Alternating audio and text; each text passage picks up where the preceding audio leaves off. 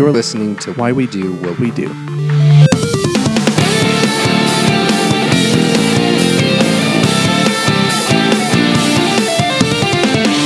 All right. Uh, so, hey everyone, this is uh, this is Abraham, and I'm like uh, I'll like be your host today.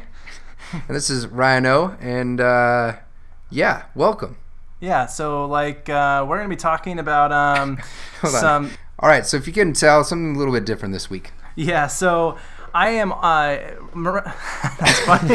uh, well, I'm gonna have to leave that in there, I guess. Yep. So Miranda and I are two of the people that are often doing a lot of the editing of these episodes. And when we're doing the editing, it really came to my attention how often I was choosing to edit out how when we say um and uh and like when it's decontextualized and things like that, and realized that this was something that would might that might actually be really interesting to talk about.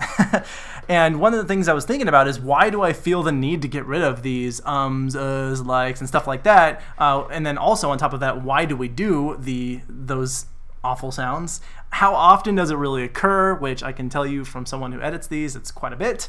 and do other people even notice it when we do it? And so, in the interest of these questions and the purpose of this episode, and not because I'm lazy, because I thought it would actually be kind of fun and challenging to force us to con- to, to confront this, is I'm not going to edit out these uhs, ums, and likes during this episode. So I hope that doesn't drive you crazy for those of you who listen to it, and probably you'll catch it more now than you would have if I hadn't said anything.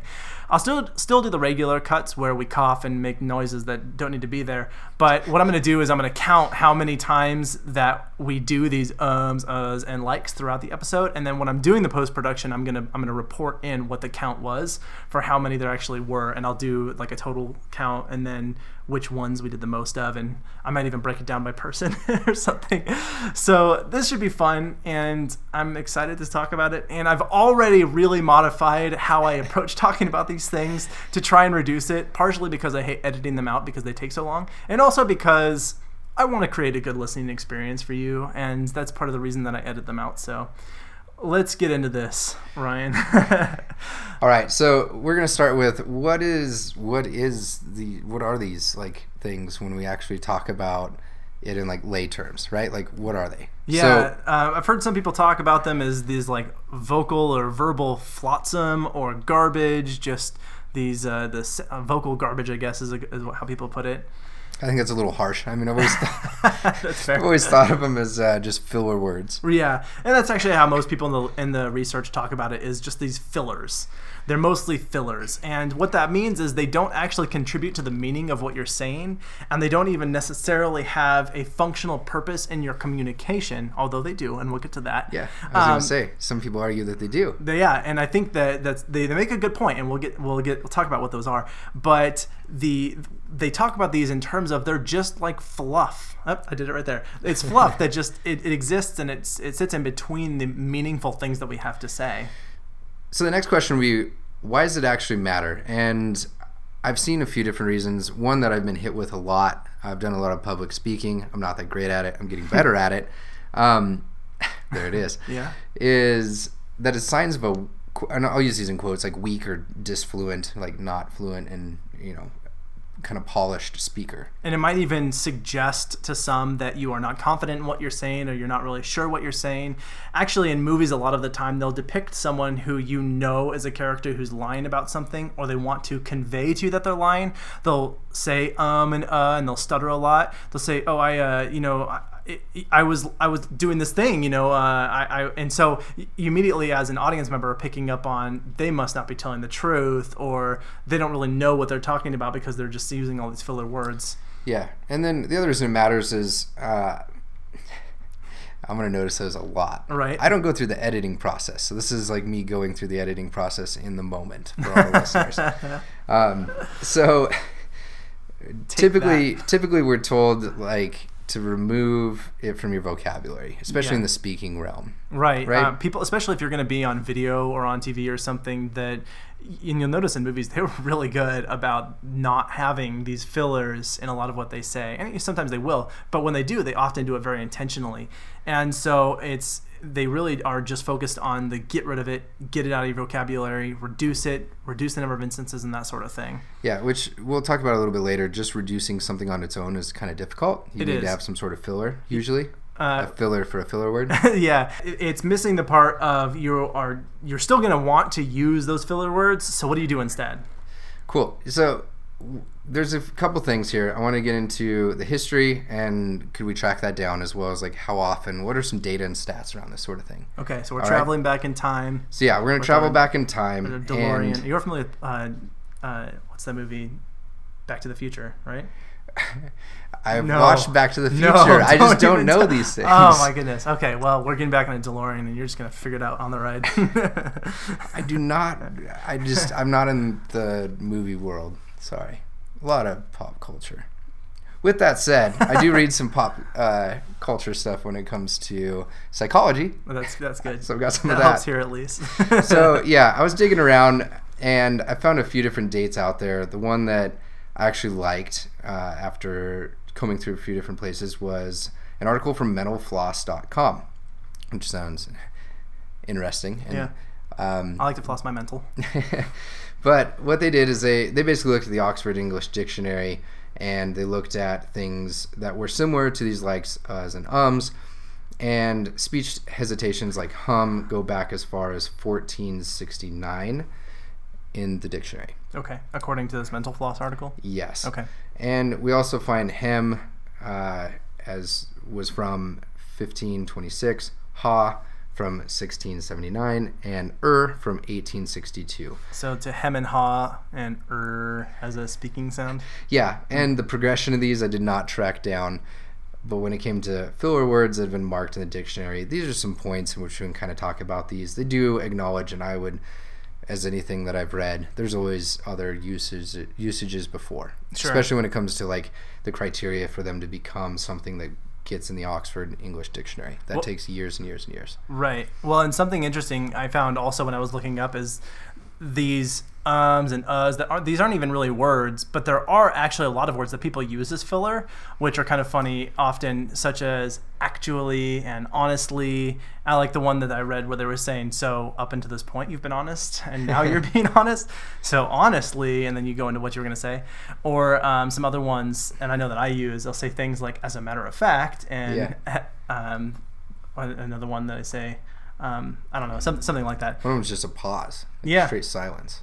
Well, Uh, that's actually not one of these fillers, and that is one that they recommend to deal with the fillers. All we'll right, to yeah, later. we're getting ahead of ourselves. Sorry. Okay. So a couple other stats, um, and these don't all fall in this. Like they don't all agree with each other. That's usually how these worlds work. Yeah. Um, so a few stats: people speak 120 to 150 words per minute, or about two and a half words per second on average.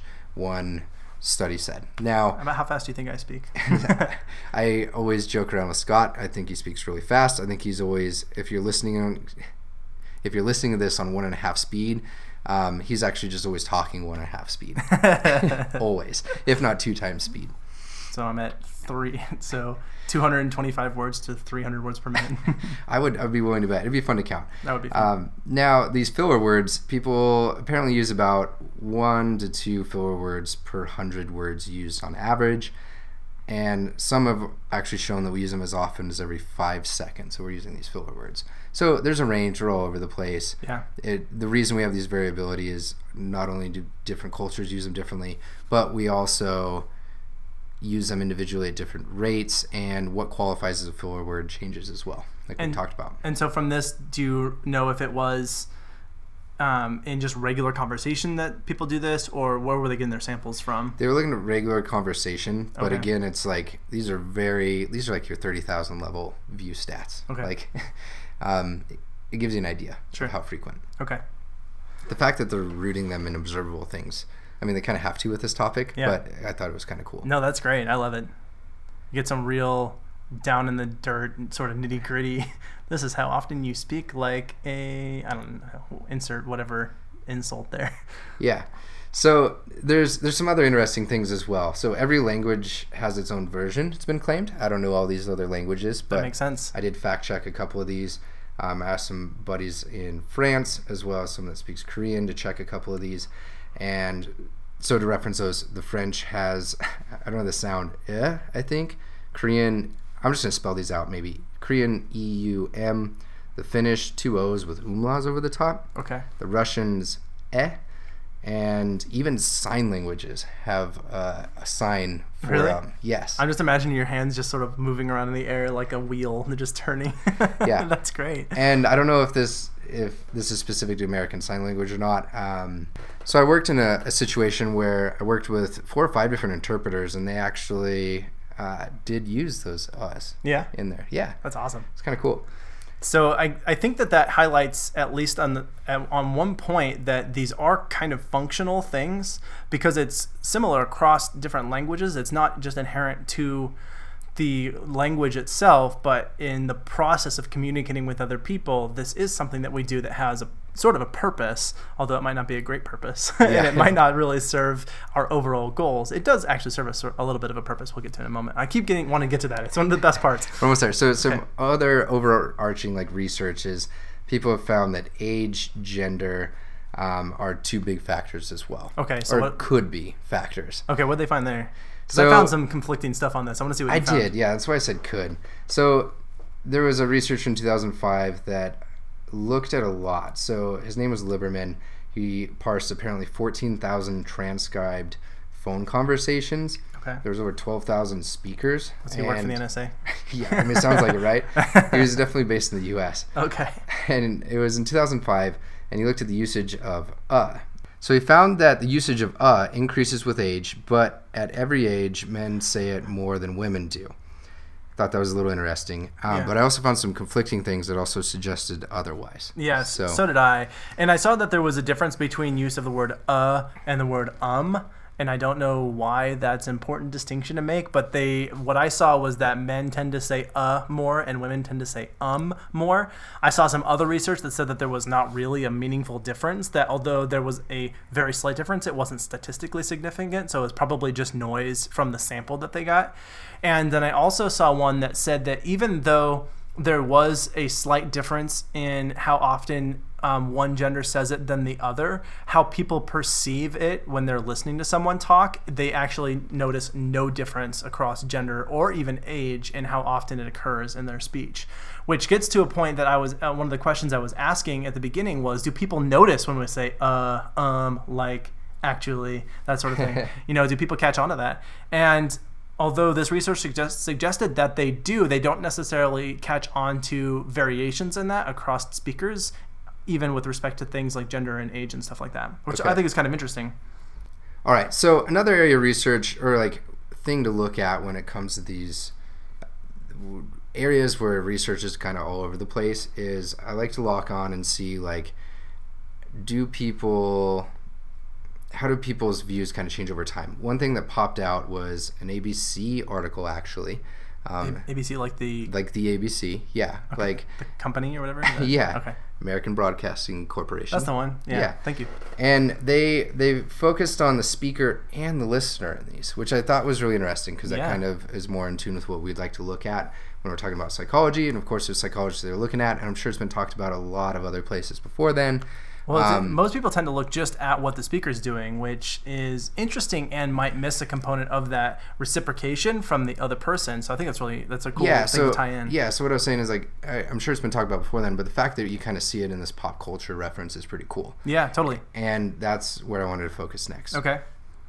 So the the big question is why do we do this? Why do we use these filler words? Why do I say um and stuff like that? And there's actually there's quite a few reasons. And so when I was doing these editing of our episodes, I did a little bit of a survey. But before we get into that, there is the actual research that shows that one of the reasons that people do this is that it has some effect for you as a speaker where it can signal that or uh, for your i guess the person who's listening and for the speaker it lets them know that a delay is coming and that it's sort of a signal to say hey wait you know um, it avoids if you're speaking it avoids there being this long silent pause that can be kind of awkward and maybe feel socially inappropriate.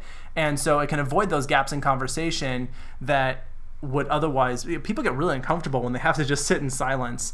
Um, and actually there's some research on that as well. But when you're having a conversation with someone if someone just stops talking and they were maybe even in the middle of a sentence they were saying something then it sounds more comfortable to hear some sound coming out this uh or mm than just silence. And so it helps sort of keep the comfort level of the conversation, the, the flow and the cadence of that conversation to just have sounds continue to be present. So that's one reason that we we do this is that it's comfortable. It sound you know it, it carries the the pace of the conversation forward. Now that gets at this point of whether or not we do that on purpose. And for the most part, I don't think that we really are intentional and not going to get into what intentions or conscious is at this point. That's it is coming though i promise because that's a really fun topic to that handle. was a note that i also put in mine. Was Yeah. like i'm not getting into this right now. Right. Yeah but we don't necessarily think i'm going to say um here because i want them to know that i'm thinking about what i'm going to say next. No it's actually a lot more automatic and it's really built into how we learn to speak in the first place. That when we grow up in these cultures where that is a part of what we do and even if we, we don't necessarily it still allows us to have that same effect in those conversations by having sound continue to be present and to force you to endure what it's like to not have to hear the um and uh i'm just going to pause for a second and let you listen to dead air awkward Very. and maybe you heard some of the sounds of the room, although there isn't much, so hopefully you didn't hear too much. But yeah, just this idea that as soon when there's this weird sort of awkward pause, it's uncomfortable. It doesn't feel very good, and we want to we want to maintain that that cadence. I've hit that point over the head now. Let the- we just we just lost half our listeners I know, right? that pause yeah, probably. So this fits inside of this notion of you're avoiding uncomfortableness. That's part of of why this works is you're avoiding the pause. And and another thing that happens is you're avoiding losing control of the conversation. And so this is actually I'm to I'm to go into now the survey of our episodes and what I found and what I fa- uh, what I discovered and this is also I just I sort of anecdotally was doing this in my other conversations is that when you when you maintain the sounds, then you maintain the one who's holding the conversation. And if everyone anyone has ever seen the movie Fight Club, I imagine you haven't because you've never seen anything. But in the movie Fight Club, they they talk about how are you really listening or are you just waiting for your turn to talk? And I find that that's a really profound idea that we probably do it a lot and don't necessarily know that we're doing it or um, really acknowledge that a lot of times in a conversation we're just in there waiting okay okay you're talking you're talking when do i get to have my turn now? And um, in using these ums and uhs you get to maintain your status as the active speaker in that conversation not necessarily acknowledging that the other person's just thinking about what they're going to say next. And it so it kind of means in a way don't talk yet i'm not done i just need a second to gather my thoughts or I'm, i need to figure out what i'm going to say next so i'm excited to get into this because i like i've mentioned before i'm not in the editing process right so i don't necessarily know what's going on i just get this clean file that Yeah. i get to listen to at the end right You're i like- do a lot of other stuff i'm not like but I you, just, you listen to it and you're just thinking, "Wow, we did really good. We didn't Yeah. say um at all or at all. You know, it was there." yeah i'm like we rocked it Yeah, not my experience. so anyway, that's one reason is that you get to maintain your, your control of the conversation. Another one that I found, and one that I got really hung up on, is the word like. And we sound so much like a parody of someone talking when you say it, not us specifically, but w- when someone says it so much. And especially when they use it out of context. Because the word like can mean either something I prefer or it can mean a comparison between two things, such as in an analogy, a bird is like a plane. But when it's used in conversation not in those ways, it sounds, again, just like that sort of word garbage in a way or filler sounds. And what I really discovered when I was listening, because I this is one where like isn't long enough to really serve as I'm holding my place in this conversation. I mean, it, it can probably to an extent, and, and maybe it even does a lot of the time. But for us, I found that we use it a lot when we're switching perspectives and who we're talking about when we're telling a story.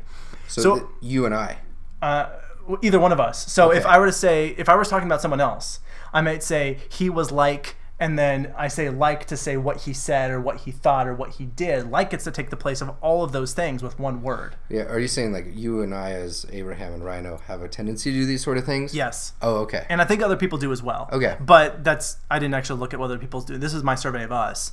Is that I will say like when I'm saying she was like and then I was like and then they were like and is always that past tense verb conjugation, which I'll get into in a second, and then like and what that does is I say that whenever I'm switching perspectives, even when I talk about something inanimate. sounds and it- sounds like it's very useful then, though. uh, it is very it, it is useful. It, it allows me to conjugate this the verb the same way without having to figure out what's the best verb to fit there, um, and that's actually a, kind of a different one. But I showed up when we switch perspectives. Another one, and this is actually I was talking about, is when it follows verb con- conjugation, but it's specifically when it's the incorrect verb conjugation, and I'm supposed to have said something different. So if I, the example that I came up with was if I say he was like, that's a dumb thing to say. The appropriate way to phrase that is he said that was a dumb thing to say, or even what he said was that's a dumb thing to say. And was was really not the correct be verb to use there. Was is not necessarily appropriate unless I add on to that what he said was, but even then, that wouldn't make sense as what he said was like you know that that would that sentence would be a little bit more jarring than just saying he was like. And we're used to talking in that way. And again it allows us to use fewer conjugations. I i can sort of shorthand throw together a sentence and So kind of how it's this point that uh, different patterns, cadence, mannerisms of speech, like all of those are different habits that are adopted by the culture, right? Yeah, that's exactly it. So if I think that I've noticed people on the West Coast tend to use these slightly differently, and even in different towns and even in different families, it gets pretty small, you know, in whatever your little niche community is, and that whatever it is you sort of grow up or you uh, you're used to in the in the culture that you're in, you tend to sort of adopt those habits and those tendencies, and you're going to use them in sort of functionally similar ways to the people you're around. And in this age of expanded communication that we have through social media and all of that, it I think is more likely to spread to other parts of the world that are more remote and where we don't necessarily have that same face-to-face contact, but we still have the same approximate level of communication, and for some people probably even more um, than they do with their people in sort of their every day-to-day life that are immediately around them. And so yeah, I guess really what this is coming to is that it is functional in that it serves a purpose in when you're talking and it mostly is going to exist inside of where you are at in your culture and your language development. And it's going to get easier probably to do this the more you practice doing it and more difficult to stop it if it becomes so routine and habitual that that's just part of how you speak you know? So another function that I found of saying of using these filler words is often in response to someone saying something to you and I don't have a or someone saying something and I don't have a prepared answer, I might communicate, wait, I need to think about this by just saying, uh so you ask me, uh, hey, what are we doing after this? And I go, uh I don't know. you know. and I even land on that's not really an answer, but that's I one think- way that it can work is just the communicating the wait a minute, I need to think about what I'm going to say next. Yeah, I think an experienced person starts to talk about something that's relevant, and then they figure it out, and then they answer it. Sure. So they kind of cover it up a little bit more. Yeah, and you can even it might even be filler or some that sounds something like, "Oh, that's a great question. I was thinking about it." And Yeah, and that's an actually cool example of how it's actually really similar, but it looks totally different. I can create this total filler response. Yeah. It sounds like I know what I'm talking about. and Right. it's totally good for you to listen to right now while I think of the answer and then deliver what you want to hear. yeah, whew, that was fun. but there's more. Yeah. but wait, there's more. All right, so let's dive into a little bit of the behavioral science view Yeah. of why we do what we do when it comes to. Yes, we threw it in there. I think we missed the last couple, but we're, we're back. All right, so you want to tackle this one? Yeah, so there's a lot of different things. It's you are getting you're avoiding it. You're getting rid of it. Yeah, and think that, avoidance. yeah avoidance, and that makes you do that thing more because it allows you to avoid that situation.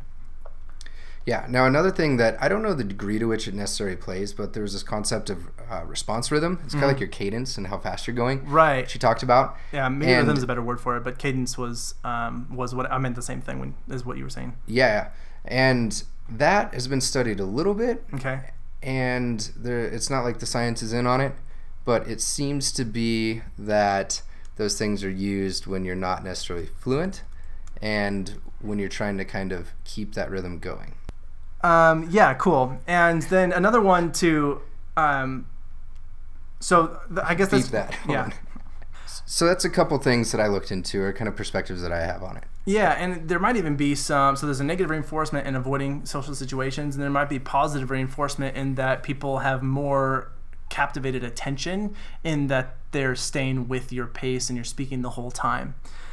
But another question I had, uh, just moving on to another thing I was thinking about, is do people even hear it when we do these these things? When we say these ums and these uhs and these likes? And there was that study that I found where what they showed was that a lot of people don't necessarily pick up on whether or not there's a distinction and how often it really occurs. They don't really attend to it that much, but that you do definitely hear it. So the simple question is, do people hear it? Yes. And to that effect, it does depend on how often and how much they hear it. Um, and So what if it's so if it's overly excessive, then I might notice. yeah, exactly right. They might you might tune it out completely, but yeah, if it's happening a lot, a lot, that was a stupid thing to say. If it's happening a lot more than normal, you're more likely to hear it. If you are probably in this episode specifically listening for them to occur, you're more likely to hear them because you have that heightened sensitivity to it, and you're more, you know, you're paying attention for that that sort of thing. So another time that people might be more likely to notice it is if that those ums and uhs are are uh, also occur with something that are, it really stands out. Like if you're speaking to someone face to face and they're saying um and uh and they have really bad breath, then every drawn out thing that they say, you're just you're thinking, uh, it's so bad. or if they uh, stutter in a particular way, or they maybe pronounce it weird, or there might be other things. Anything that heightens your awareness of the of the conversation you're having is more likely to make those things stand out. Yeah, and then the other one would be when you're kind of like rushed, right? Yeah. And you're you run into someone and they're like, "Hey, I need to tell you real quick," and they just pause that one uh Yeah. for a split second, and you're like, "Come on already!" Yeah, you're on your way out the door, and someone stops and they're like, "Wait, I have to tell you really quick. There was um, uh, uh, let me. There was a like a thing. Abraham, that, come on. Yeah, it's, you're thinking, spit it out, spit it out. so um, in those circumstances, you're also more likely to be really sensitive to when those are occurring. Um, but otherwise, it turns out that a lot of times we can just tune them out completely or at least they go to a very sort of dull hum and that's also part of being in part of this culture where you're so used to hearing it and it's just part of how people talk that it doesn't play such a meaningful role in terms of how you interpret the meaning of a conversation or a sentence that someone was saying So is this like a habit? Does it fall into a habit? it, it shares a lot of similarities to a habit. Okay. And we specifically talked about how to deal with habits. And one of those things, at least one of those things, specifically applies here. Episode seven was habits. I'm Oh, curious. perfect. Thanks for linking that back. I couldn't remember which episode number it was. Cool. So, one of the reasons that uh, some of the scientists hypothesize that this might exist is, or that it persists maybe, is not just the fact that there's this social awkwardness thing that you're avoiding or that it plays a role in the rhythm, but also that you're not even aware that you're doing it. And this goes immediately into this habit reversal thing we talked about because what was step one of habit reversal? Awareness. Yeah, this is just Bam. bringing awareness to it. And so, one of the things that is recommended from people who are experts in this is to really just get yourself aware of the fact that you're doing it. And So there's a few different ways you can do that. Yeah. So I've had other people count and actually show me that. Yeah. I've actually been in a couple presentations where after I presented, someone comes up randomly I don't know and they're like, "Hey, here's how often you said uh and um in your Yeah. presentation." I'm like, "Thank you." yeah, I'll often I- actually do that where I'll at least count. I don't always tell people, but depends on how well I know them and if I really. Yeah. I, I tend to do it more for people I like just because I feel more comfortable talking to them about that sort of thing. Yeah, you can do it other ways. You can record yourself, whether it's like video or audio, and you can re-listen to yourself and see how those things go. Yeah. I have gotten very in touch with this when it comes to video editing because I'm getting into that more myself. So I will quickly create my script so I don't have to go back. Um, I guess I've, I've come in more in touch with it, in tune with it. Yeah. Whereas I don't as much on just the pure audio experience like this. I definitely do. yeah. so I need to watch that more. even though I still do it. Yeah, so one of the actually just what you just said, one of the big recommendations is specifically that you listen to yourself talking and it can be telling a story, it can be um, in a conversation you're actually having with someone and you just listen to it and then uh, you record it and then you play it back and you listen for those times when you're using those filler words and things that don't really need to be there. Yeah, it's a little weird at first, but it's so easy to get over that. Yeah, you'll you'll get used to it pretty quickly. Actually, it doesn't take very long. And then the another one they recommend is next time there's a pause in a conversation where you would normally say um, you know, just be present to the fact that you're going to say it and let there be a silence. It's okay for there to be a silence, and a lot of people who coach on public speaking and uh, communication say silence can be a really powerful thing, and so use it. Like allow that opportunity to just did it again. Use Yeah. that opportunity to capitalize on the moment and let it there be the silence. That's okay. You can have that. Yeah. So one thing that I've seen, especially with like polished speakers, is they actually plan out their pauses on the Ri- sort of yeah, that's a great point. right? Or or their fillers. Like they'll actually like say, I'm going to use a filler here, and I'm not going to here. Right. Mm-hmm. Right. Yeah, yeah. Yeah, so that gets at the idea of you're not necessarily just getting rid of those things, but you might replace them with something else. And you might choose a filler that you're going to use. I actually noticed that for myself, and probably people who listen to this have noticed also, that I will say, and so, and those are sort of my fillers that have replaced um and oh, and they just, they're more, they're actual words as opposed to sounds that just come out of my face that aren't Yeah. words, but they are functionally the same thing. Yeah, they are a fair replacement. right? Yeah, Like, yeah. They do the same thing. Right. And another, the final recommendation that I saw was it takes a lot of effort to speak. And although I'm pretty loud, I know my voice is loud on here. I normally speak really quietly. And I think that when I'm speaking quietly, I do this a lot more with the ums and the uhs and the filler words in general. And so they recommend they, they recommend that you just speak up. You project your voice because if you're having to do more effort, you're going to spend less effort trying to communicate those nonsense sounds. It would sound ridiculous if you're speaking really loud and communicating and then you go uh right in the middle of it. You know what I mean? So that's that's another one. That's, Just in case nobody knew what you were talking about. yeah, I know. I like I like the nice tangible examples. There's another podcast I listen to where someone's filler is and things like that. And you know what I mean? And so and they say it so much, it's really distracting for me to, to listen to that. And just because I'm really sensitive to it and because it's very different from the other fillers that I hear. Yeah. Mostly they are those more standard ones that I'm used to. And maybe it's because that's where they're from. I don't know because I know they're not from the West Coast, but Cool. So does that leave us with kind of wrap ups? Yeah, I think that we actually hit most of what we wanted to talk about. I, I feel like this is an awesome subject. I oh actually you know I wanted to bring in really quick just as something. I was at a conference. It was a, like a mini regional conference, um, maybe a year or two ago, and there was at least one person there who had done this project on public speaking, and they were training people to specifically avoid their ums and uhs. But their only treatment that they were doing with this, I call it treatment, their only training in the, that they were doing at this was bringing awareness to it. And they didn't practice speaking without the ums and uhs. It was just highlighting this is when you do it and then making them watch videos of themselves after they did it.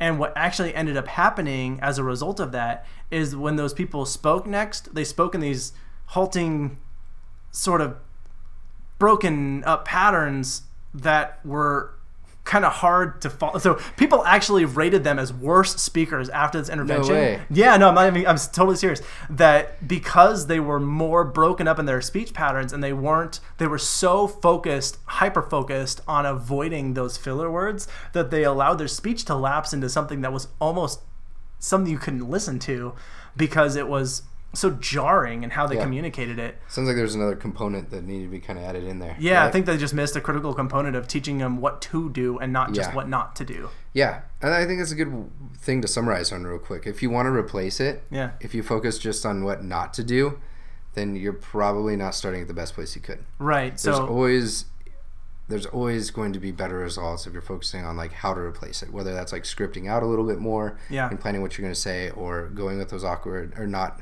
supposed to be awkward silences, but that feel awkward from your perspective. Right. yeah, allow allow the silence to exist. Uh, I think a take home point that I want to make is just going back to this. There is a reason we do it. It does actually serve a function, and although they are filler words, they have a purpose in our conversation. But that doesn't need to exist. We could replace it with other things. We can also just be more deliberate about how we speak in by practicing. So practicing what you're going to say, planning to have those fillers, have alternative fillers to use, and listen to yourself speaking. Simply practicing that very well, and I actually don't know. I, I would love to see if someone's done some good research on this, but focusing simply on practicing your speaking and listening to it and using that as feedback, and then doing that same speech again might actually uh, generalize to other places where you're going to do some speaking. I, I'd love to see if there's any good research on that. I didn't find anyone when I was looking this up though. Yeah. No, there's definitely this would definitely be a fun area to really walk out systemically. Yeah, yeah, get some. So people who want to do some good research on this, or if you have some good research, send it our way. We'd love to check it out. In the meantime, I think you have anything else to wrap up on? That's it. All right, perfect. Well, let's go ahead and end on if you are liking the show, if you appreciate what we're doing, if you want to get in contact with us, well, you can listen to the credits, but always um, all of our stuff is at um, WWD WWD podcast, or um, I think that's it. pretty That's much. it, yeah. And if also one thing that really helps us out, we'd like to just do a big push on this. If you like the show, uh, we'd love to have a have you leave a review wherever you listen to it. If you listen on iTunes, Google Play, Stitcher, SoundCloud, any place where you can leave a review, it super helps out the algorithm for people finding our and listening to our, our episodes and our podcast, which helps us continue to do uh, this show, which we really like doing. Continue to do what we do. Yeah, Almost gets there. almost there, almost there. We already got one in this episode. It's okay. So with that, thank you for listening to Why We Do What We Do. I'm Ryan O. And I'm Abraham. We are out. You've been listening to Why We Do What We Do. Why We Do What We Do is supported in part by ABAI's Disseminating Behavior Analysis Special Interest Group and our amazing listeners. If you like what you heard, consider heading to our Patreon account at patreon.com slash podcast. Anything helps, and we are continuously lining up perks and merch for our supporters. If you have any comments or questions, we'd love to hear from you. Find us at WWD Podcast on your favorite social media platforms. You can learn more about this and other episodes by going to www.wwdpodcast.com. There, you'll find links as well as detailed and shareable show notes. Why We Do What We Do is Abraham, Ryan O, and Miranda. Artwork and logo design by Andrew Pollock at nogdesigns.com. Video and production assistance from Tyler Brussier with music courtesy of Justin Greenhouse. Brendan Bohr does our episode art. Thanks for listening, and we hope you have an awesome day.